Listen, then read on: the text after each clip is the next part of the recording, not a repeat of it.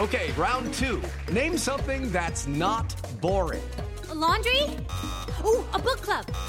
Computer solitaire, huh? Ah, oh, sorry, we were looking for Chumba Casino. That's right. ChumbaCasino.com has over 100 casino style games. Join today and play for free for your chance to redeem some serious prizes. ChumbaCasino.com. No purchase necessary. Full prohibited by law. 18 plus terms and conditions apply. See website for details.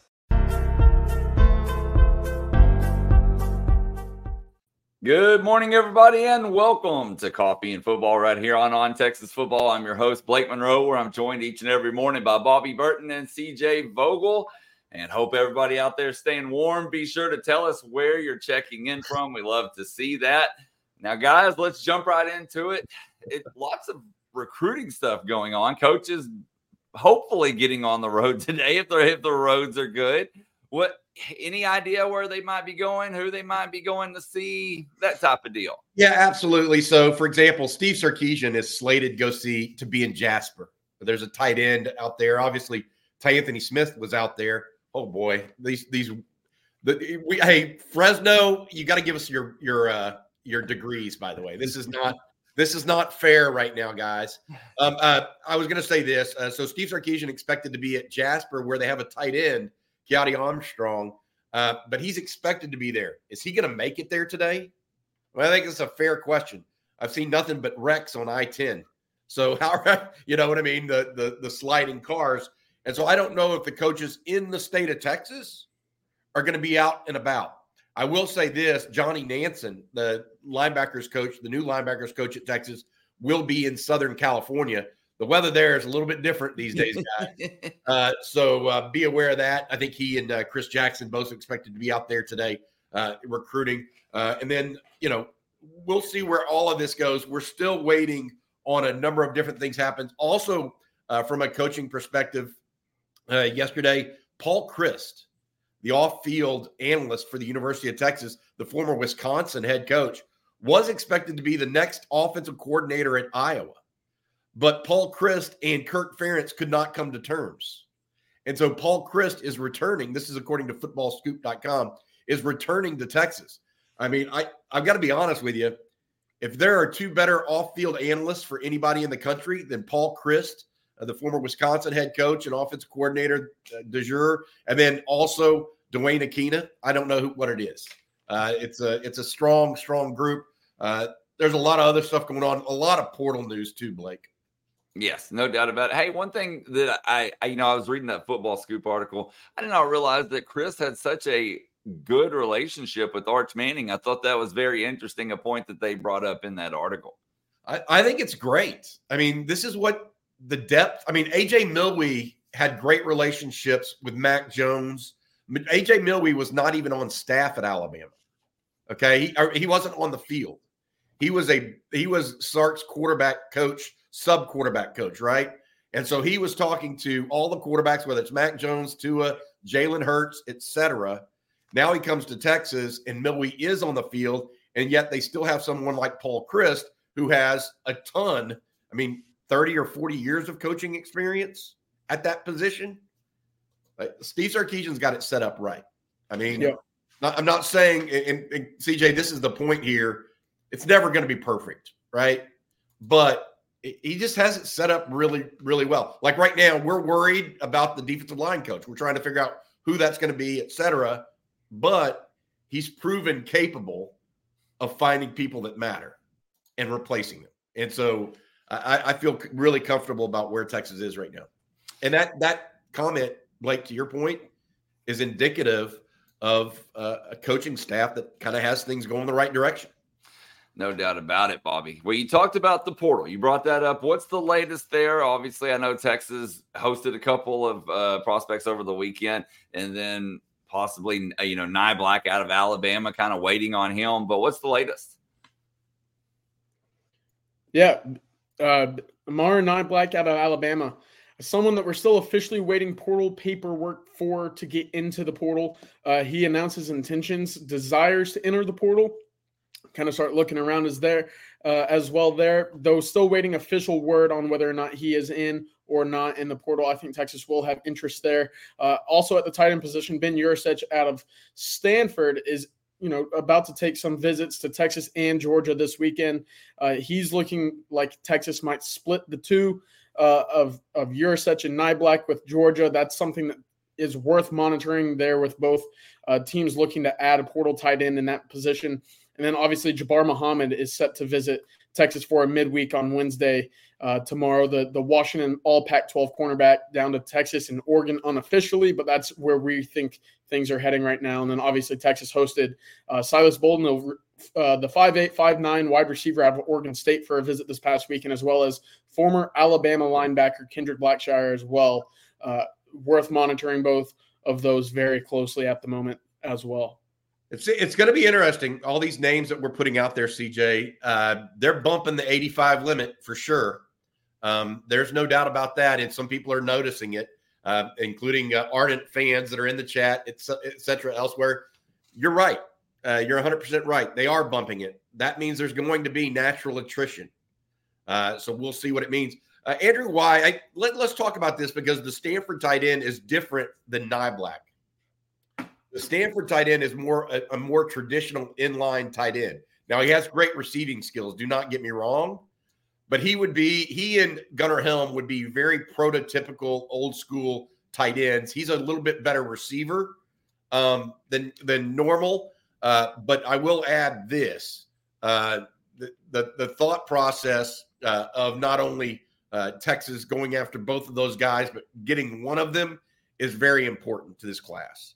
Uh, they need another tight end that's ready to go in the SEC. You can't go in with just one uh, in Gunnar Helm right now. Obviously, we want to see where Spencer Shannon, Will Randle, Juan Davis even end up this spring.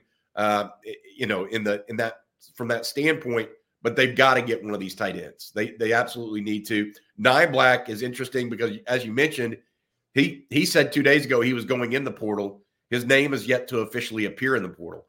The school has 48 hours to put his name in the portal prior to him. Uh, uh, so basically, he could say it and fill out the paperwork, and it'd be 48 hours later. Let's see exactly if he goes in 100%. That is the thought process right now, though. Okay, guys. Uh, there was one other one. Juan Davis. This keeps coming up, but David Ross says, "Did Juan Davis portal?" He announced uh, intentions to, and then withdrew. He uh, is not in the portal. He is back with the roster with the team, preparing for winter workouts coming up this week. But no, he is not in the portal at the moment. And then another uh, name that we get asked often about here the last couple days anyway. Caleb Downs and Don McWilliams says Downs is supposed to be going into the portal. Is there any any interest? Would he come to Texas if Texas did have interest in him? Well, Texas would certainly have interest in the National Freshman of the Year. Let's uh, let's let's.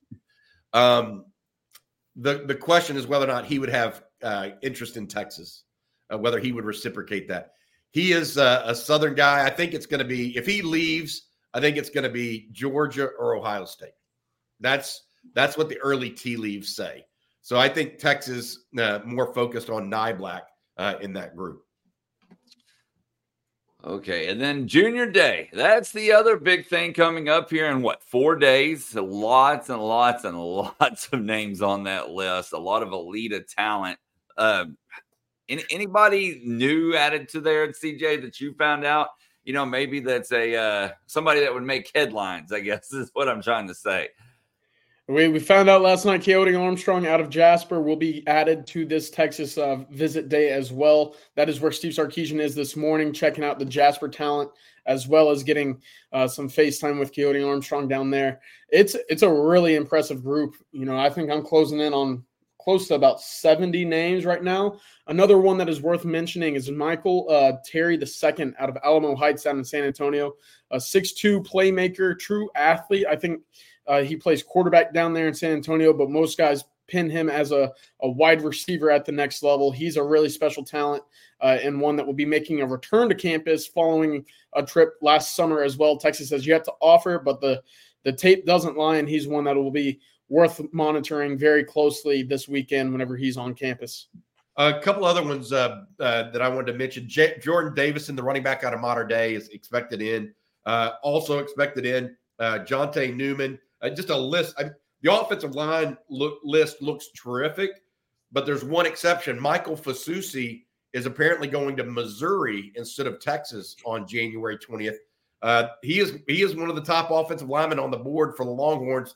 That was a little bit of a surprise, wasn't it, CJ? Yeah, it was, and it, it it's not you know to the point yet of concern. He's been to Texas pretty often over the last six, seven, eight months, uh, but it is one of those things where you'd obviously liked him to have been on campus with the big junior day festivities going on rather than Missouri. So not yet something to, to, to worry about, but it is worth you know monitoring at the moment. I, I would also add Dylan Battle not expected to go uh, to the January 20th junior day. That's a big defensive lineman. Some of the defensive linemen taking a pause right now, including DeAndre Robinson, uh, as the Longhorns uh, are preparing to offer uh, and hire a defensive line coach. That kind of makes sense. Uh, but we'll see if they get him back in uh, later in the year. Uh, Battle, one of those guys that is expected to be at the top of just about everybody's board as well. So all of these names, CJ and, and, Blake, we're going to try to go over and give you a running list.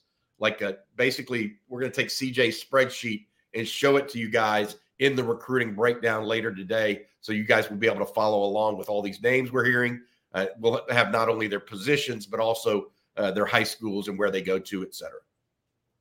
And there are a lot of them. Sorry, I didn't mean, mean to bring that question up. I got a couple of junior day questions here. E. Kim says over under two and a half commits from the junior day. We were kind of talking about this before we went on. CJ, I'm going to let you start. I, am going to take the under just in the sense that it's it's very early in the cycle. Still, it's still one of those uh, parts of the year in which the recruits and the staffs are still getting to know one another. They still want to evaluate one another. They still want to get, you know, proper hand size, height, weight, everything along the lines of that in terms of just knowing how well that they will stack up on the big board for the recruiting process. History also tells us that Texas doesn't like loading up very early, at least not this early in their uh, recruiting class. So uh, we've seen a lot of interest and movement in prior classes start to come in and start rolling around uh, the June official visits. That's really when I would expect again for this class to start getting going. But they're early uh, with they have four commits in the class already so far this year, and that's you know what I would say is very early. They'll have the opportunity to add people. It will be up to them to whether or not they want uh, to to take these verbal commitments this early on. That's the key for me. Like, does he push? Does Steve Sarkisian push for some commitments on on Saturday or on Friday? Even some guys probably coming in early Friday, Saturday, Sunday. If he if he pushes E Kim, I would go with the over. If he doesn't, which I don't think it, that that just doesn't sound like Steve Sarkisian to me, if that makes sense. He he doesn't um, he doesn't push.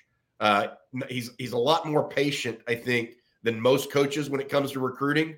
Uh, and it's proven out. His, I mean, his the way he does it is proven out. So I think that we as as fans have to uh, put that in in in the uh, you know the underneath the hat and smoke it kind of like what is he really going to do? Maybe he already knows the offensive lineman he wants, and so they, they they run on offensive lineman CJ, or maybe he knows a couple of the wide receivers he wants, etc. It could be posi- position specific, or he could say, I want to see all these guys play as seniors, or I want to yeah. see these guys really work out with their teams in uh, in in the spring camp in two days, or, or excuse me, not two days, but uh, in spring training. Because look, y- there's no need, I don't think, to be hyper aggressive uh, with all of this. There's plenty of time in Texas. Unlike in years past, where Texas, I thought maybe had to be a little bit more aggressive, Texas is playing with a stacked deck right now. So it's a little bit different for me. William Neese posted this, and I was actually about to say this. He said Mack would push and get 12 commits. I was going to say, Bobby, the day of seeing 10 to 12 commits at junior day, I think, are long gone. I, I think so. I mean, look, they could do it. I mean, Steve Sarkisian could could turn around and change his entire mo. Um, I just don't see it unless there are specific positions that they're 100% sure on. Like I said, they have they're playing with some leverage right now. I'm not saying these kids should feel leveraged. I, I just think there's more guys that are quality players that want to look at Texas than perhaps Steve Sarkisian's ever enjoyed as head coach at Texas. Right. And so the numbers game becomes more uh, advantageous for the University of Texas and Sark. That's where I don't know what it means. Uh, you know, I've, we haven't been through this in all right. I mean, in Steve Sarkisian's tenure, have we been through this where they're holding the cards going into a junior day this early? No, because no. guess what? Uh, Jimbo Fisher had done a great job of you know getting recruits on campus earlier at A and M than at Texas. He had a several year jump on uh, on uh, uh, Steve Sarkisian. I, I think that there's a, a little give and take here that we we got to admit we don't know exactly how this is going to play out. We have an idea of how it will play out, but I certainly don't see 12 commits. I mean that that would be that would be almost unheard of. Yeah. Have you heard about the 2018 study that showed half of prenatal vitamins tested had unacceptable levels of heavy metals? No? Well, now you have. I'm Kat, mother of three and founder of Ritual, the company making traceability the new standard in the supplement industry. I remember staring at my prenatal vitamins and finding all these things I was trying to avoid high amounts of heavy metals, synthetic colorants, and unnecessary ingredients.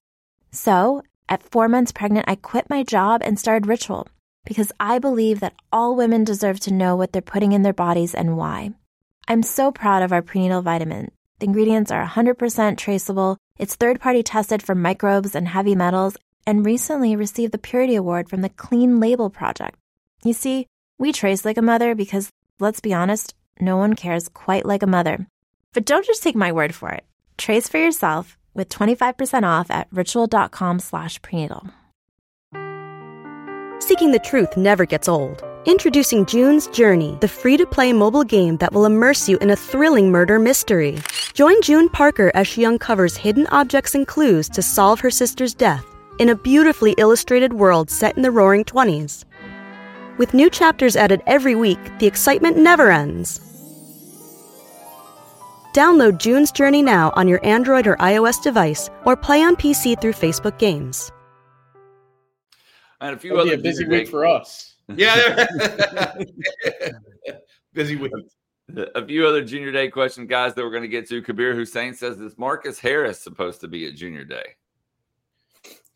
I know that he was uh, he was rumored to have made the trip in. I'm not sure if he's actually committed to to coming in all the way. I don't have him on my list right now, though I have seen his name uh, rumored to potentially come in. Right now, I'm not expecting him to come in. However, uh, he's not someone that I have confirmed on our list here. So uh, we'll see if he makes a surprise visit by chance. But right now, I'm not expecting him in. And then one other uh, player specific question, David Rawls, is what about Christian Jackson?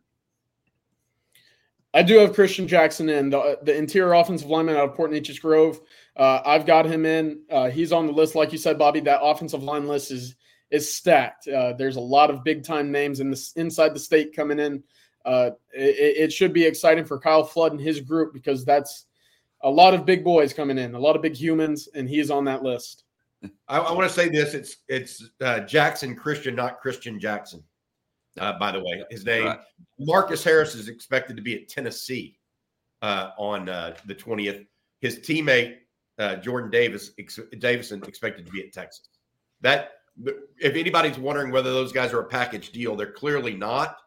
But there is some talk about them playing together. Harris, a five-star wide receiver, Davison, a four or five-star running back that Tashard Choice has kind of handpicked right now as one of the top guys in the country. Mm-hmm. Okay, guys, we got one other uh, question related to Junior Day here, and it's from Cinco de Mayo. And he says, Is there ever a concern that you could have too many Junior Day attendees? Do they run the risk of not spending enough time and paying enough attention with some of these guys? You know, I, I, I was kind of juggling that idea because we're at, you know, 70 guys on our list. That's probably not including 25 guys, 30 guys that we haven't yet seen, you know, commit to the Junior Day. So it's going to be a busy week, and it's going to be up to the staff to devote, you know, specific time to each commit and or each prospect to ensure that they're feeling, you know, like their time is well spent on campus. This is not something that I've necessarily heard as a problem with the current staff. I don't think that they've had a, a junior date as big as this, obviously, but they've been very good at finding time to spend with each prospect when they are on campus, more so than previous staffs, at least that I've been aware of it, will be a interesting juggle and exercise to see just how well they do it. This is a lot of names coming in, but right now I feel confident that they will be able to, you know, be able to uh, get enough face time with one another, uh, prospects, families, whatever it may be, to ensure that everybody's, you know, feeling the love from the Texas staff. I, I agree with CJ on this. Uh, there have been times when Texas had 50, 60 guys in, and I felt like it was, I don't want to say not run well, but it was kind of mishmash uh, maybe some guys fell through the cracks. I think I think this uh, off-field group that works with Sark has a little bit better control, a little tighter control, uh, maybe on what's going on, uh, and they have more guys than they've ever had before too to help. Um, yeah.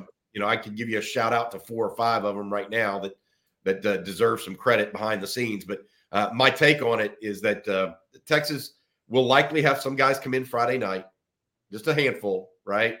That'll give them a, a you know, there's maybe 25 to 30 of these guys that are no brainers that Texas wants. The issue will be okay, how do we manage this out to where some stay overnight on Saturday night and meet with us on Sunday individually, that sort of stuff. Uh, Sark uh, has done that well, and his staff has done that well. Uh, I really am impressed by two people at this point, uh, among others Billy Glasscock, the director of player personnel for Texas, and Brandon Harris, who's kind of Sark's right hand man uh, when it comes to recruiting uh, top level players. Those guys have done well. Other ones like John Michael Jones behind the scenes, uh, tremendous job. Bobby Merritt, uh, the you know he he man, he manages the portal. They've got a lot of guys uh, that have their hands in this to try to dot every I and cross every T. And I didn't always feel that way at the University of Texas. Not when I mean, I, you know, I, I feel like there are times when you know it, it felt a little haphazard, uh, is what I'll say. Uh, we're going to move on from the junior day talk for now, and we're going to go back to something that you mentioned earlier, Bob, because we're getting a lot of questions regarding Nansen, and we've had a lot of people join since we've talked about that. So I'm going to just lump a bunch of these questions in together. Uh, Phil McIntosh says, "Any chance Nansen goes back to Arizona as the head coach?" And then we'll also follow that up from Chris Barr. Is Nansen to Arizona defensive coordinator real or just wish casting from Arizona Mods? I think that that's just wish casting. Uh, he's not going to return. He was the defensive coordinator at Arizona.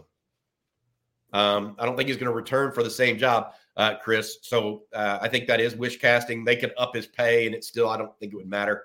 Uh, Brent Brennan, uh, Phil has been offered the job at Arizona, according to uh, multiple reports. Brennan is the head coach currently at San Jose State. One would think he's going to take the Arizona job after being at San Jose State. um, and so, given that, I don't see Nansen going back to Arizona strictly as the defensive coordinator. Uh, we'll see exactly what happens. Uh, but Brent Brennan may not want him back either. Let's, uh, you know, the head coaches don't go in and say, you have to hire this defensive coordinator or this offensive coordinator. Uh, yeah, they have a plan, uh, but it's not one that that uh, is, is dictated to them very often. Well, otherwise, Brent Brennan will just say no, and he'll wait for Cal to come open or another school. Okay, we have a super chat here from Texas Beats. He says, "Is Michigan really after Brian Kelly?" What's Jim Harbaugh going to do? I mean, that's yeah. you know, it, it's hard for me to sit here and say that that that uh, they're really after him. I think that he would be a, a candidate, as would Sherrone Moore, the offensive coordinator for Michigan. I think those are probably one A and one B, and I don't know which order uh, Michigan would go in. I would say this: uh, Harbaugh's uh, brush with the law probably makes them want a little bit more of Sherrone Moore than Brian Kelly. Brian Kelly plays it a little more loose. Now, of course, Harbaugh's brush with the law also resulted in a national championship that they're all celebrating now too. So uh, it may be a Michigan. Be careful what you wish for there. I don't, don't know. I, I do think that Kelly would be interested in that job. He's he spent a lot of his coaching career in the Midwest, uh, but you know we'll see. Then we have another super chat. This one from Kevin Jones, and, he wants to talk about Texas. He says loading up on defensive backs and wide receivers. Does it mean that Sark intends to rotate them in and out of the game, or make them compete for first, second, and third string positions? Well, it's not something we've seen a whole lot of on the offensive side of the ball. We see rotations happen pretty often with the defensive backs at safety, uh, cornerbacks. They do it very often on that side of the ball in comparison to what Sarkisian does. Uh, it's going to be, you know, how well, how quickly these new wide receivers can get acclimated to the Texas offense. Uh, how you know how quickly Sarkisian can bring them into the circle of trust that we continue to bring up on the offensive side of the ball. So uh, I don't think we'll necessarily see a large rotation again in 2024 in terms of uh, number of wide receivers. Sarkisian likes to find the guys that he can trust, put on the field, and know that they will produce and develop uh, more so than tossing out someone who might have some question marks or a lack of experience on the field of. So I would expect to see a similar rotation, a similar style of play on the defensive side of the ball with the with the defensive backs, especially if Texas is able to add Jabbar Muhammad. Uh, the talent drop off should not be near as as large as what we saw from 2023 in terms of rotations and who was on the field in that aspect. On the offensive side of the ball, I think Sarkisian's going to find his three or four. I don't want to say five, but those three or four guys that he thinks you know can play the entire game and go out and run them uh, the entire duration of the game. I, I think we'll see as much rotation on the in the secondary as we did last year, um, if not more. Uh, and because I think Makuba can play safety or nickel, I think Barron's going to try to play some corner. Um, eh, you know, Ryan Watts was injured a lot last year too, so I feel like his his leaving will open up some corner spots. Uh, we may see more Gavin Holmes even right uh, at corner. The things that I would I would get at is this Okay. So, uh, you know, on offense, it's just a little bit different. If you have a Lamborghini and his name's Xavier Worthy, why are you going to go? I mean, I love Johntay Cook, but Johntay Cook as a true freshman is not Xavier Worthy as a junior, right? Uh, Casey Cain is not Adonai Mitchell. Why would you necessarily substitute him? You don't substitute the offensive line that way. I mean, why would you do that at receiver? I think some people are used to it because of uh, what Tom Herman did or what Mack Brown did, et cetera. But to be honest, when Quan Cosby and Jordan Shipley were your receivers and Brandon Collins was your third, yep, those guys didn't come off the field very often. I mean, if you have guys, you have guys. And Texas, I think this year felt like they had guys with Mitchell, Worthy, uh, and Whittington. The year before, Sark substituted more. He didn't have any guys other than Worthy, in his opinion, and Whittington was often injured. So I I think that Sark gets a little bit of a bad rap on that because I think that this particular year the difference was so uh, distinct, right? I mean, Worthy definitively better than Johntay Cook. Ad Mitchell definitively better than Casey Cain. Jordan Whittington definitively better than DeAndre Moore. What are you supposed to do if it's a tie ball game in the third quarter? I mean, you know, every play matters, right? Y'all, every every fan would go, why did we go three and out? You know, if, if something like that happened. And so I feel like uh, you have to give Sark uh, credit for knowing his team a little bit. Like, would I have liked to see uh, Johntay Cook see more action? Absolutely. But when? You know, at what expense? Um, and I'm not saying Johntay Cook's not going to be a great player because I think he's going to be a really, really good football player for Texas. The question is, do you take him out in place of I don't know Gunnar Helm and JT Sanders when you're running the ball? I mean, go four wides. I mean, I, I, don't know. I don't know the answer to that. And Bobby, to your point, Mack didn't. You know, you, you mentioned Shipley and Cosby and Collins, but Nate Jones, Billy Pittman, Limas Sweed, those three never came out either. So right. I mean, it's it's happened a lot for Texas. Yeah. Okay, guys, we are going to move on to the next question. Hookem Danny says, with Texas losing 13 through the portal and only picking up four, please explain we are bumping up against the scholarship limit. Uh, oversigning in high school rank. So Texas signed 23. It's going to end up being 22 now with the departure of DeAndre Robinson. Uh, we're told that he will be given his full release, uh, the defensive lineman, if he hasn't been given it already, out of Orlando Jones. So that's 22 add four, that's 26. You only allowed 85 total in the fall semester. And so that's that's the way that that's the the number. If you over if you sign a bunch of high school prospects and not enough go in the portal, then it's just basically attrition numbers. Right now, I think Texas is at 86 or 87. Someone in the chat can probably correct me. I don't even monitor it that heavily right now because I feel pretty strongly there's going to be three to five, six more portal uh, outs at the end of spring ball, which is that that next one is April 15th to April 30th, by the way, that window. Okay, another hot topic of discussion in the chat, fellas, is the defensive tackle coach. And uh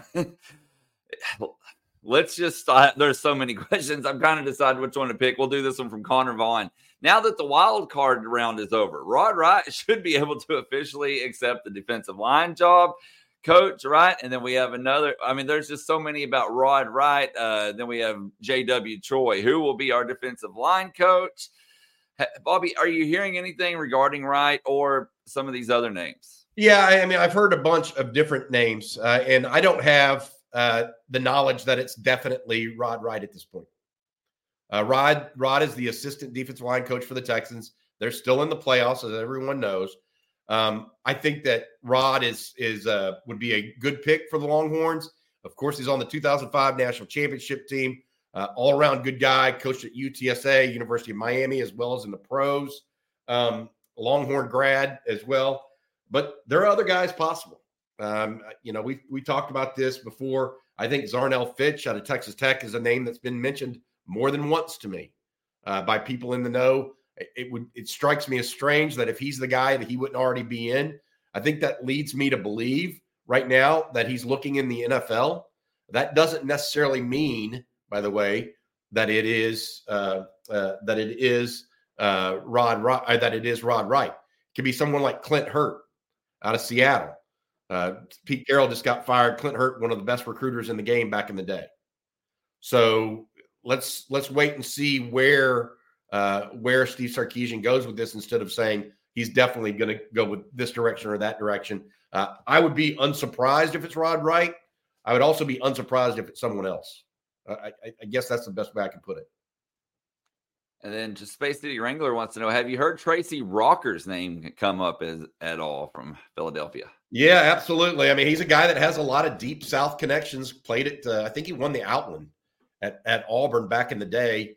Uh, was a high draft pick. I um, he is a guy that that uh, would get a lot of play in the deep South. I think, um, and somebody that uh, you know he just they just lost last night, um, and so uh, you know, my my take on that is a lot of these pro coaches don't want to go back to college for various reasons. Some of it is recruiting, some of it is uh, style of what you have to deal with in the locker room, and some of them want to. Rocker has been has been a short timer in the league at this point compared to Clint Hurtt. I think Clint Hurtt's now spent the last eight or nine years in the league. Rocker's last two or three, if I'm not mistaken. Somebody may need to correct me on that.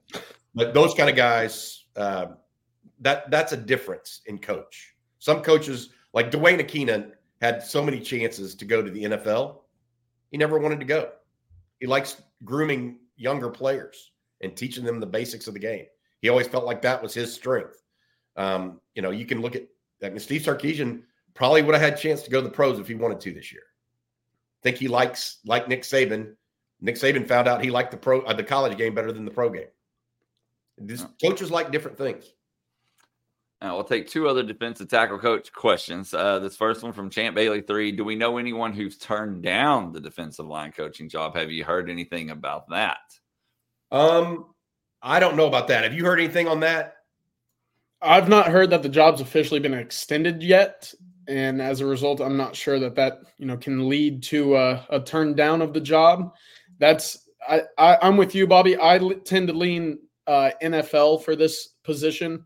It, the timing of it feels all too similar to what we saw with the Chris Jackson hiring uh, and the timeline in which that played out as well. So putting the, the tea leaves together and also from what I've heard behind the scenes, NFL is where I lean this search will eventually take us. Well, it's it's it's interesting because here's the issue with the NFL coaches. They can actually deny other teams yeah. the right to talk to coaches until they hire a new coach and that that new coach decides whether or not they want to keep the existing staff or the position coaches.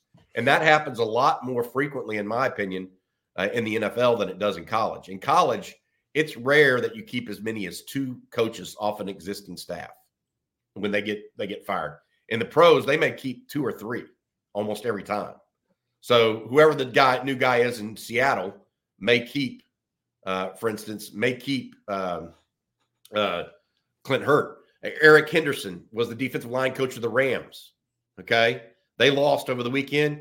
Today he was, or yesterday he was announced as the defensive line coach at USC. So be be aware of those kind of things. I mean that that it, it's a it's a very nefarious kind of world that you live in when you start talking about pro contracts versus college contracts. The pros have, I don't want to say antitrust or whatever, you know, it, they have an inside job there a little bit, whereas the colleges are a little bit more open. Although I do wish the collegiate ranks were like the NFL, where anytime they interviewed somebody, they announced it publicly. Yeah, like nice? yeah, absolutely. All right. Archmania wants to know, in y'all's opinion, who really is the prize catch at a possible defensive line coach candidate? Who would you pick in a perfect world? I'm all about development.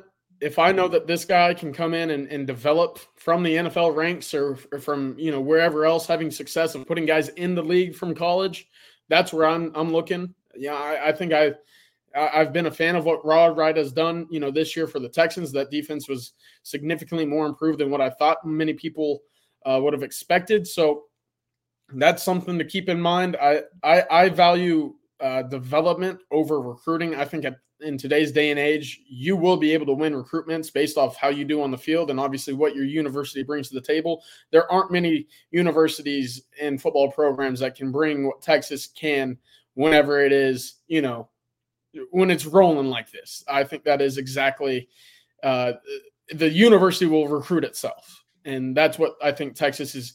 Uh, at least Sarkisian is looking at with previous hires is let me go get some big time developers on the, the the staff right now and let everything work out as as a result. Uh, just to give you a, a, a, snippet of where Rod Wright has been uh, in his time uh, since he left the University of Texas. Uh, most recently at the University of Miami before going to the, the, the Houston Texans. Before that, he worked for Jeff Traylor at UTSA. Uh, Jeff Traylor is said to speak very, very highly of him. Uh, there, before that, he was at East Carolina uh, and spent the year there. Uh, was also at Sam Houston State for four years, uh, so he knows the long or that knows the the, Tex, the state of Texas very, very well. So I think 13 years overall in college coaching.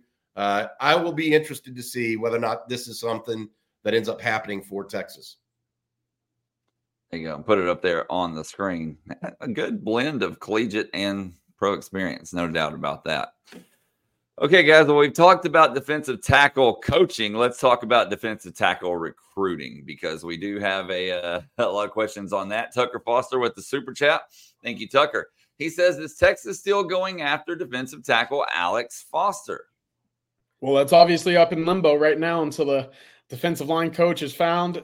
I know uh, a large reason for Texas being in consideration from a number of these defensive linemen to begin with was because of Bo Davis being on staff. Uh, we've obviously obviously uh, talked about DeAndre Robinson asking for his release from his NLI. Uh, there were question marks about whether or not Alex Jr. would be on campus uh, to begin the early enrollment as well. He did make it to campus. I think it is on pause right now with Alex Foster. I think he is uh, firm in his commitment to Baylor at the moment, and like many, are just waiting to see what happens with Texas at the defensive line coach. And then Kingme wants to know: Do we revisit uh, McKinley with Robinson on the fence? He's committed to LSU right now. Uh, he did that on I think New Year's Day or uh, New Year's Eve, um, and that was the one place we thought he was never going to go uh, but ended up staying home after all. Uh, I think that uh, A and M's he, he really liked A and M the most, and because of Elijah Robinson, the former A and M defensive line coach, now is the defensive line coach and defensive coordinator at Syracuse. Um, after that happened, I don't think he had a favorite, and so he just decided to stay home. That's that's really where I get what the vibes that I got from that. So I don't know that even revisiting Dominic McKinley at this point is going to be that possible. Um, I would say this: Texas is going to be looking in the portal.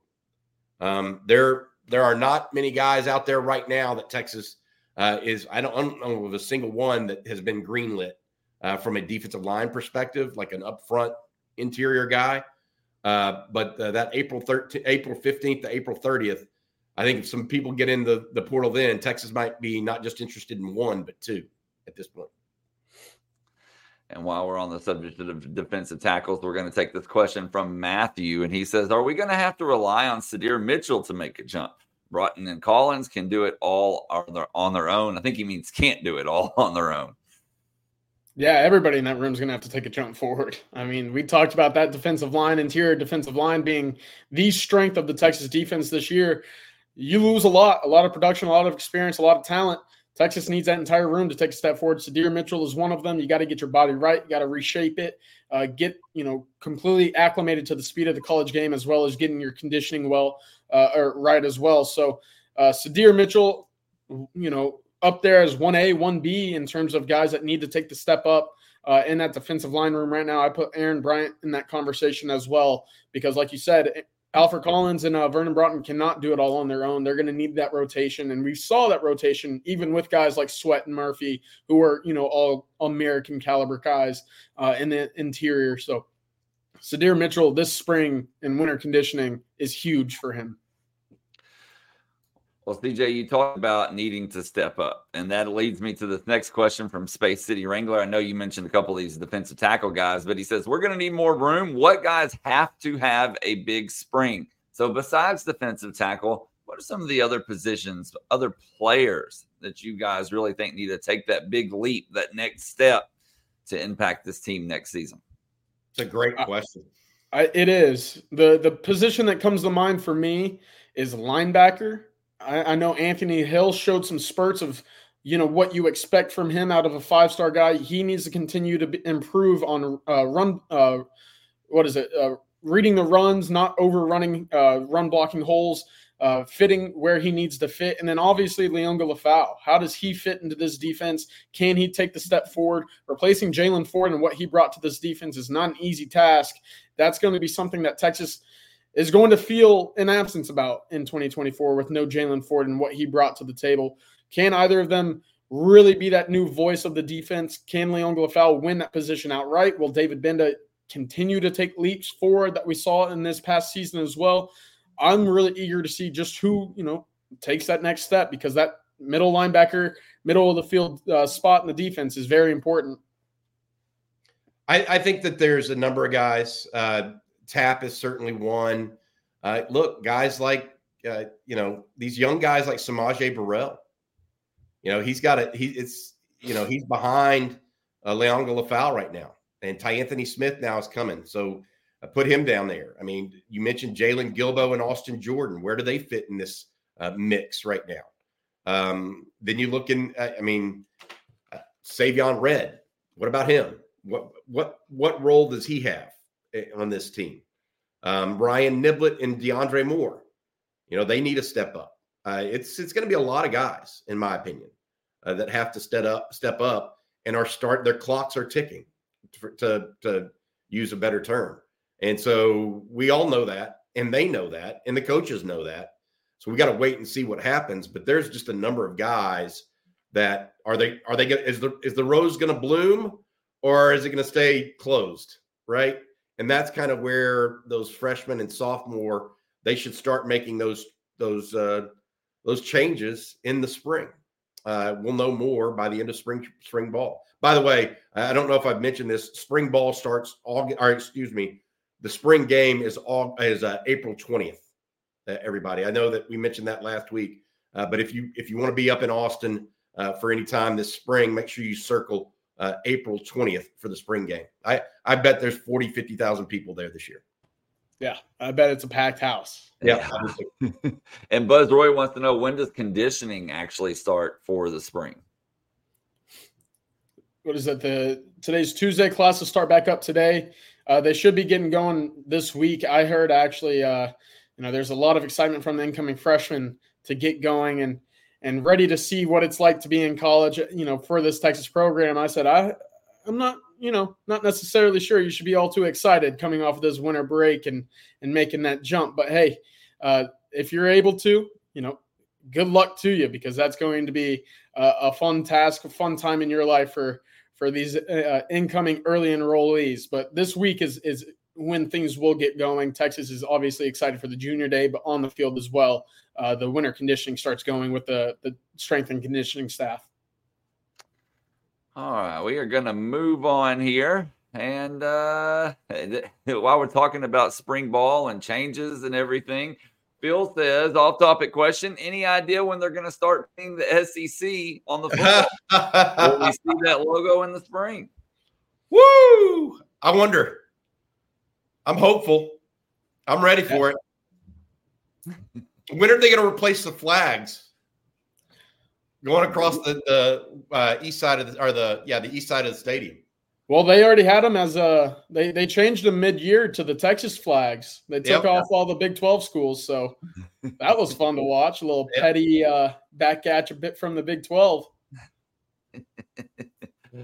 all right. Well, while we're on the subject of the SEC, Ski Breck says the SEC is going to run all over us next year and maybe the year after. Our defensive line room is the weakest on the team with the least amount of prospects. Y'all see that happening? I would say that um, Bo Davis did not leave a plethora of prospects that are ready to go behind. Um, and so, yes, I, I see that's I would say that that is the weakest area on the team at this point. Uh, anybody, CJ, any anything you think is weaker at this point? It's the biggest question mark right now. I think that's certainly uh, something that we can all agree on. But like you said, Bobby, we'll see just what this unit looks like compared to what it is now from when we go into the season and who else is added to that group or who else makes a step up. You know, who, you know, someone might light the spring ball on fire. You you just don't know until you see it. Okay, guys. This next question here uh, is going to be from the Green Lantern. And he says, We've heard about how well we pressured the quarterback the last two seasons. Yet I feel we won't be an elite defense until we start putting quarterbacks on their back, especially in the SEC. What you think? Well, it's certainly something that Texas is going to have to improve on and become significantly better at bringing the quarterback down or even running backs behind the line of scrimmage. Uh, it's great when you can stop the run, but at the same time, you know, two yards, three yards per carry add up you know, that's something that Texas, uh, I thought, did a great job of this year, especially in the run game. I think they were top 15, top 20 in the country in terms of the run defense. Uh, they were top three in yards per game, I think, in run defense as well. So that's great. But if you can create negative plays, that's even better. And if you can put defenses or offenses behind the sticks and force them to become a one-dimensional throwing, uh, throwing the t- uh, throwing the ball, that then you start seeing interceptions start to build up as a result. So it's a twofold part there. If Texas is able to get guys on the field uh, on the grass uh, at quarterback, it's only going to help the defense as a whole. Um, I think Texas will be better this year. Uh, coming up in 2024 than what we saw this past season in terms of getting guys on the ground because you get Barryn Sorrell, you get Ethan Burke returning, and obviously the addition of Colin Simmons and Trey Moore, who had 22 sacks over the last two years. That is going to help this unit a lot. I'm looking at the edge position right now like it could be a strength. I don't think it is yet. I want to see these guys on the field, but it certainly has the pieces and the depth where it can be a strength on, on this defense as a result of you know continuing to keep bodies fresh, rotating in and out, and obviously seeing production maintain a, a very high level. Look, they had 32 sacks this year. Um, I think it was 27 the year before. So they imp- improved the sack rate. But look, we want to be in the high 30s. Uh, to your point, uh, that's that's a dominating defensive front in the pass game. I don't know uh, if Texas is going to get that. I, I, mean, we'll see. Um, my my my take on it is, um, look, Ethan Burke was a year too young to be a dominating pass rusher. Okay, Barryn Sorrell, that is not his strength. He is a strong side defensive end. The addition of Trey Moore is really interesting to me. The addition of Colin Simmons becomes really interesting. Is Colin Simmons ready to go? You add those two, you might get the quarterback on the ground more often coming off the edge than what we did this year.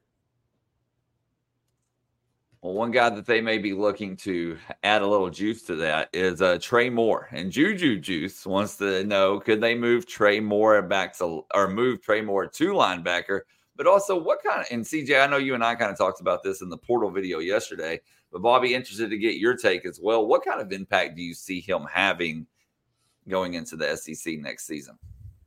Boy, I, I you know, I, I like Trey Trey Moore as a player because he's a producer. And what I mean by that is some guys don't necessarily have like he's not the longest arm guy out there. You're not going to see a physical freak of nature when you look at Trey Moore, but he produces at a high, high level. Um, and he makes off schedule plays. So I, I feel like you're going to find a guy that makes some off schedule plays for you. I don't know if he's going to be the missing piece. Right now, I'm more, I, again, to, to echo some sentiments earlier, I am more concerned uh, about the interior than I am Trey Moore. I do think he'll have seven, eight sacks, most likely, something like that. It'll be down. Uh, I don't know that he can move to linebacker like an official linebacker role. Uh, when I was when I was uh, talking to him, uh, not to him, but to, to his uh, marketing rep, uh, they were being told that he was going to play buck, which is the boundary defensive end. That's the same position that that Ethan Burke played this year. So that means Justice Finkley likely moves to the jack full time then we see what happens with Colin Simmons, J'Mond Tapp, those guys. Yep. Uh, I, I don't think there's a, a need to to take him away from what he does best, and that's getting after the quarterback. Not only did you see the 22 sacks over the last two years, but his eight batted balls up the line of scrimmage tells me he's a natural rusher of the passer. He understands when he's not going to get to the quarterback. He understands when the quarterback's looking his direction and can alter uh, the passing throw lanes uh, that you know, are, are seemingly coming right over his head. I think you take away what he does best, you negate his addition to the to the defense in its entirety uh, as a result. So keep him on the line, keep him rushing after the passer, and keep him near the ball because that's where he is his most impactful. Three forced fumbles as well.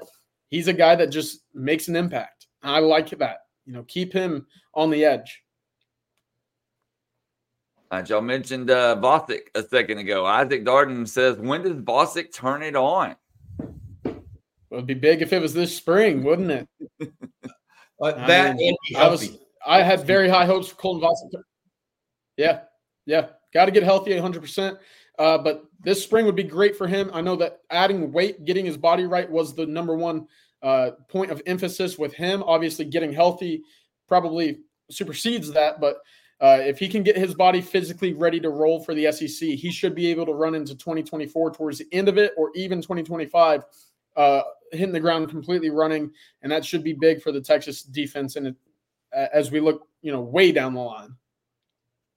Let me ask you guys this real quick before we move on. If he stays healthy, and that's obviously a, a big if heading into the season, but if he's healthy, you know, ready to go, what would you consider a very successful season for Vasek. Rotation, get in the rotation. You know, take over for Justice Finkley, maybe be yep. as good as Justice Finkley, if not better. Yep, that would be the that would be that category for me. Will he do that? I'm not predicting that. I, I you know I think he has to get stronger. I think he has to get healthy. Okay, guys, we're going to move back on. We got a lot of people that have joined us at the beginning of the show, so let's go over that. Uh, and let's start with the portal. Can you give us the latest on the portal news? Yeah, let's let's just talk talk about it. Uh, the three kids that visited this weekend, one of them, Isaiah Bond, the transfer from uh, Alabama, has already committed to Texas. He's expected to enroll. Uh, Texas now has four portal commitments. Uh, they also visited with two others this weekend Silas Bolden out of Oregon State. Uh, right now, Bolden does not have to make an immediate decision. Uh, he is not a mid year transfer. He's going to be a grad transfer from Oregon State. So that's number one. Number two is Kendrick Blackshire. Uh, he is a linebacker out of Alabama. Uh, Texas is the favorite there. The question I have is whether or not Texas is going to push for that commitment. He would be a downhill linebacker that would be an older guy in the room for them also has Duncanville ties, which is very important to the University of Texas as well. Uh, then you you look at the other guys on the board right now. Ben Yurosek is a tight end out of Stanford uh, that visited Georgia this past weekend. Is expected to visit Texas in the coming weeks. Texas is very interested. Um, so this was this is a guy that would be offered a scholarship. Uh, that is that is one of the guys that they are targeting. Another guy that is a potential target is Amari Niblack at tight end. He is the tight end from the University of Alabama. his issue, of course, is he said he was going into the portal, but as of 8:15 this morning, when we went on air, or 8:10 this morning, he had not his name had not officially appeared in the portal, so Texas couldn't make official contact. So until that happens, we're we're left in the wind a little bit, and so is Texas. We'll see if that indeed happens. I will say Alabama has 48 hours to enter a player's name into the portal if he submits his paperwork. We haven't heard more from Niblack in that regard. So he could have changed his mind and we just don't know it yet. All right, that's that's the tight end position. Uh, also, Texas continues to look at, other players in the portal, uh, particularly along the defensive line. As of right now, I don't know any defensive lineman in the portal that has been greenlit by the Texas staff. So uh, that that should. Oh, Jabbar Muhammad wanted to mention him as well, the defensive back out of the University of Washington. Uh, it sounds like it's coming down to Oregon and Texas, perhaps in that order right now. Of course, Texas expected to host him on an official visit later this week, uh, weather permitting, uh, tomorrow. So we'll see how that turns. But Oregon, Texas, the two uh, finalists, we believe, for Jabbar Muhammad, the cornerback. I want to go back to tight end for a second. Uh, Frioli 93 says, which tight end would best fit Sark's scheme? He personally feels like it would be Niblack, but what's y'all's opinion? I lean Niblack as well. I like, I think Sarkisian tends to find mismatches at the tight end position and and and really looks to implement that into his offense. I have the numbers here. Uh, actually was out wide more than twice as much as what we saw uh, Ja'Tavion Sanders, which is a little bit you know of a, a contradictory statement there. About fifty percent of his snaps almost came as a slot, you know, uh, uh, uh in in the slot position. Um, 16 and a half yards per dis, uh, yards per target.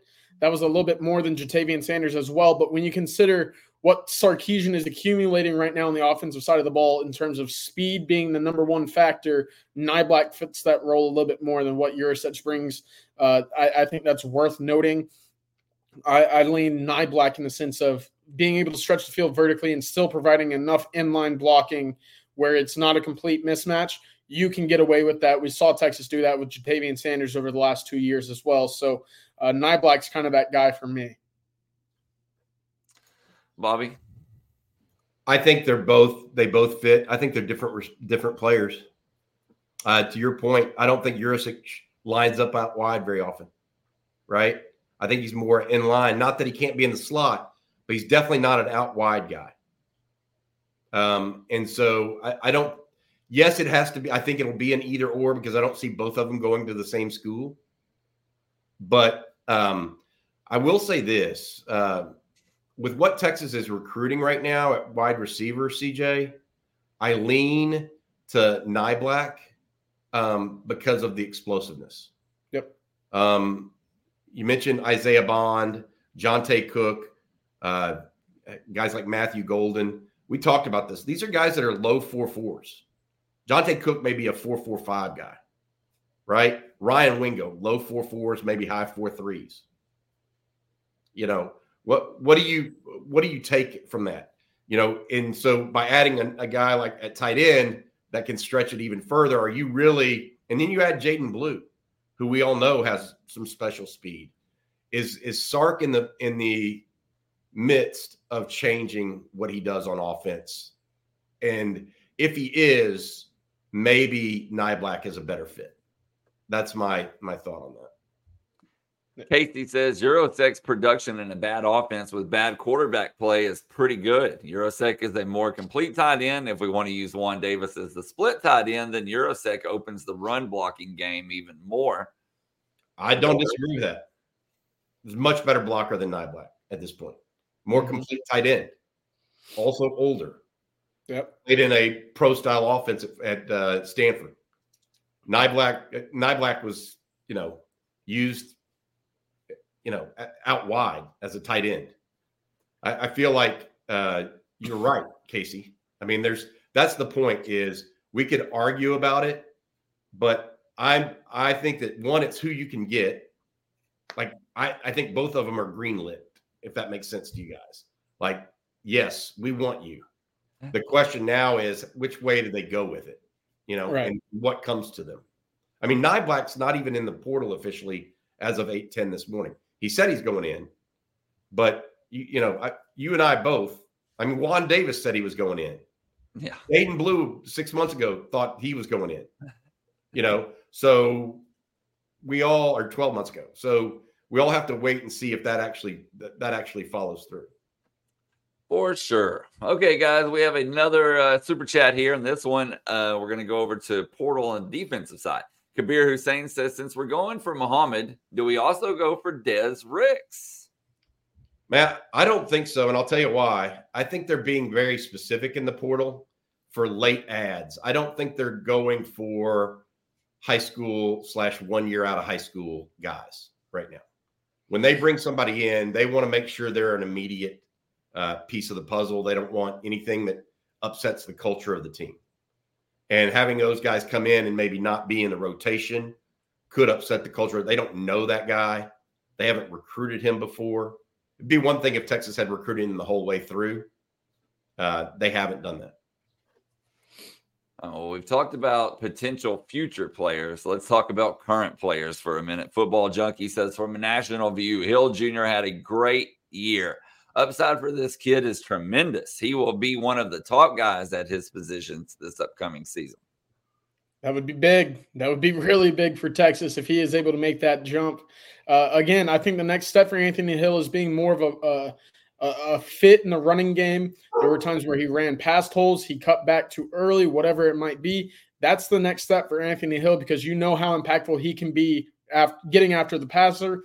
And also, I thought he made strides uh, in the passing game as well. There's still obviously some growing pains there. Young linebackers tend to get picked on a little bit, but that's the next step for Anthony Hill. My favorite thing about Anthony Hill is every single tackle feels like it's a WWE slam. Uh, he's putting guys in the dirt, you know, as hard and as often as anybody I've ever seen as a true freshman. So one of the more impressive things that I, I've ever watched from from him is in the sense that when he gets his hands on a guy, that guy's you know wake or getting up from the ground thinking, "Oh, what just hit me?" So uh, I, I'm excited for what he can bring in year two. Big fan of guys that make off schedule plays. Yeah, absolutely. I talked about it until the cows come home. Uh, guys that make off schedule plays in, in, college football are worth their weight in gold. Um, they make you know plays that you don't expect people to make, and uh, that is what separates the great players from the good ones. Um, and I think he has a chance to be a great player. To CJ's point, I don't think he's a great player yet. Run fits, dropping into coverage, you know, leadership, uh, knowing the defense backwards and forwards. He can get there. He's shown that he can get there. He just has to make that step. Uh, but he is a off schedule player if there is one. Uh, in my opinion, he's the most talented guy, maybe outside of Kelvin Banks on the ro- on the roster. From that standpoint. Well, I asked y'all this about Colton Vasek, but what about Anthony Hill? What would you consider him to have a successful season next year? Like, I mean, obviously he had a, a, phenomenal freshman season, but what would you look at and say, man, what what an amazing season for Hill? Step up and be the team leader in tackles. How about that? Yeah. I don't I think he's going to be a guy that that's off the field very often, if at all. So if you're going to play that linebacker position, you better be involved a whole lot. And I, I, I like that that pick, Bobby. Yeah, I mean, look, they're losing 90 tackles from Jaylan Ford and 119 the year before. So that's a lot. Just like that's a lot of receptions on offense from those, those three wideouts, uh, and JT Sanders and Jonathan Brooks. Uh, it's a lot of it's a lot uh, on defense replacing uh, Jaylan Ford. You need a new leader on defense. Zane Petty wants to know any possibility of Anthony Hill moving to Mike linebacker. I think there's some possibility there. Um, I, I also think there's a possibility PK over the offseason starts tweaking the defense a little bit more based on what he has available to him. He has a history of doing this. Um, they have been interior uh, heavy since he came to Texas, actually. Um, and they haven't been able to do much uh, tweaking uh, because of that. Um, so, more three man fronts potentially, et cetera. I think you could see a lot of that. AJJ Sports wants to know who do you think will lead the team in sacks next season? I think it will be Trey Moore. He just finds ways to get after the ball. He finds a way to get uh, to be impactful in the backfield. That's what he's done his entire career.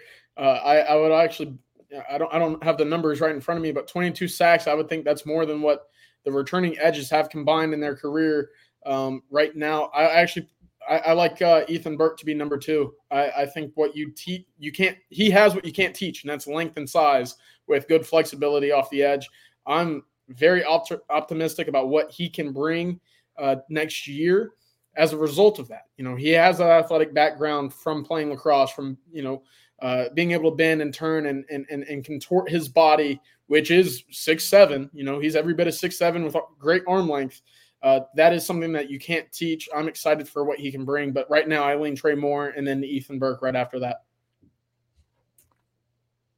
Okay, guys, we got one more super chat uh, to do before we get out of here. This one from Clifton Hines. He says, "What's y'all's prediction for the offensive line starting lineup? Majors back with Hudson, Neto itching the start. Is Conner's job at jeopardy? What y'all got? What's your pick?" And thanks, Clifton. Yeah, thank you, Clifton. Uh, look, I, I, think I went over this the, yesterday, day before. Um, the ones that you can pencil in, in my opinion are Kelvin Banks at left tackle, Jake Majors at center. And I think that at right guard, you have DJ Campbell, but hear me out on this. Um, I think you could see, and this is just one permutation, I think you could see uh, the right guard, DJ Campbell, moving to left guard and being next to Banks and Majors because Banks has two years of starter ability Campbell has shown some issues in pass pro. You line them up between those two guys, you get a more seasoned group. And then the left guard, what we think is going to be the, the battle at left guard, which is Neto Umeozulu, to your point, as well as Cole Hudson, uh, becomes the, the actual fight at right guard. And then at right tackle, you have the fight between Cam Williams and Hayden Conner. Now, if Cam Williams unquestionably wins that role, I think then you're starting to look at potentially uh, potentially uh, having uh, uh having uh, Cam Williams and Hayden Conner go back to left guard. I like that a lot. I, I think splitting up DJ Campbell and Cam Williams is something worth monitoring. Maybe tossing out that idea a lot, you know, and, and, seeing if it works during the spring, simply for the sake that I think that will be a spot where de- opposing DCs will will look to next year and say, you know what, they had success going against DJ Campbell and pass protection uh, last year. Let's do it again with a, a first time starting right tackle. So I, I think that's you know something that should be toyed with just a little bit. Okay, y'all. Well, before we get out of here, I do want to mention don't forget Junior Day is this upcoming Saturday on the 20th. I know we had a question about Ryan Williams' official visit. That's actually the next weekend. So I'll go ahead and answer that one. Um, and then lots of portal news going on. Obviously, anything could happen at any time. So there's never a better time than now to subscribe and ring that bell so you're notified anytime and every time a video is posted or when we go live, like we do for breaking news. So Gotta gotta like it, gotta subscribe it, gotta ring that bell. And Bobby, can you tell folks what they can expect later today, right here on On Texas Football? Yeah, absolutely. We've got a couple things going on. We've got the, the recruiting breakdown. CJ and I are going to not only talk portal recruiting and what the latest news is, if anything breaks here in the next hour or so, uh, but we're also going to be talking about the January 20 Junior Day with the list of guys we've got coming in. That should be very interesting. And then tonight, Rod Babers is back with the live stream. Uh, CJ uh, and Aaron Hogan will be alongside talking Longhorn football. Any news, whether that's coaching news, uh, the line coach could come out as soon as today, we think. Uh, we're going to be monitoring that uh, as well as all the other stuff related to the Longhorns. There you go. All right. Well, thank you all for tuning in. Thank you for the super chats. We definitely appreciate that. We'll be back same place, same time tomorrow morning. And so for Bobby Burton and CJ Vogel, I'm Blake Monroe, and we'll see you then. Stay warm, guys. Stay warm. No kidding. This is the story of the one. As a maintenance engineer, he hears things differently. To the untrained ear, everything on his shop floor might sound fine, but he can hear gears grinding or a belt slipping. So he steps in to fix the problem at hand before it gets out of hand And he knows Grainger's got the right product he needs to get the job done, which is music to his ears. Call, clickgrainger.com, or just stop by. Grainger, for the ones who get it done.